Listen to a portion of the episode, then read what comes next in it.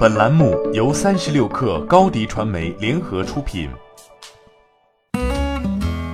本文来自腾讯新闻。前望，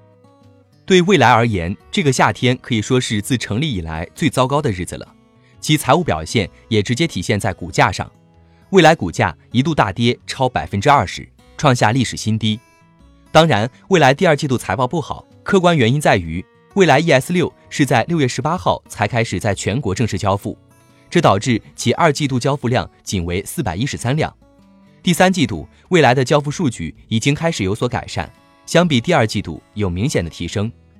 财报披露，未来第三季度的情况开始有了明显的复苏迹象，预计将交付 ES 八和 ES 六共四千二百到四千四百台，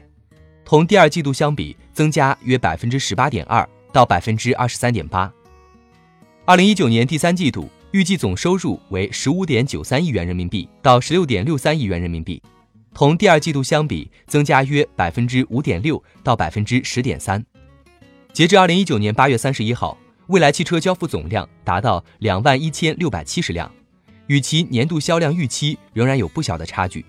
这一方面是二零一九年中国汽车行业整体市场环境严峻的体现，另一方面也是蔚来自身问题的体现。在舆论层面，绝大多数车主都对蔚来给予好评，但是在媒体的报道中，蔚来的负面消息太多，这阻碍其进一步发展新车主。尽管第三季度蔚来的销量要好于第二季度，但如果要保持长期的竞争力，资金仍是未来需要解决的问题。第二季度，蔚来净亏损三十二点八五亿元，主要亏损资金用于研发层面。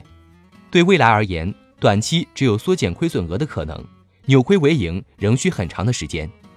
因此接下来的几年时间，未来仍然需要持续投入资金，以保证第二代平台的研发能够顺利进行。九月五号，未来与腾讯、李斌签订了可转换债券认购协议。根据此协议，未来将以非公开发行的方式，向投资者发行和出售本金总额两亿美元（约合十四亿元人民币）的可转换债券，预计在九月底之前完成。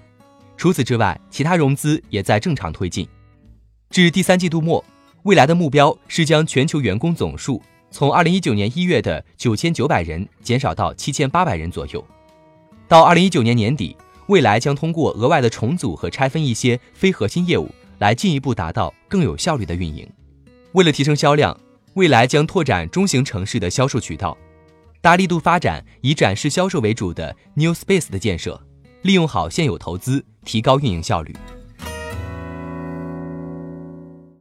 欢迎添加 baby 三十六克 b a b y 三六 k r 加入克星学院，每周一封独家商业内参，终身加入学习社群，聊风口谈创业，和上万课友一起成长进化。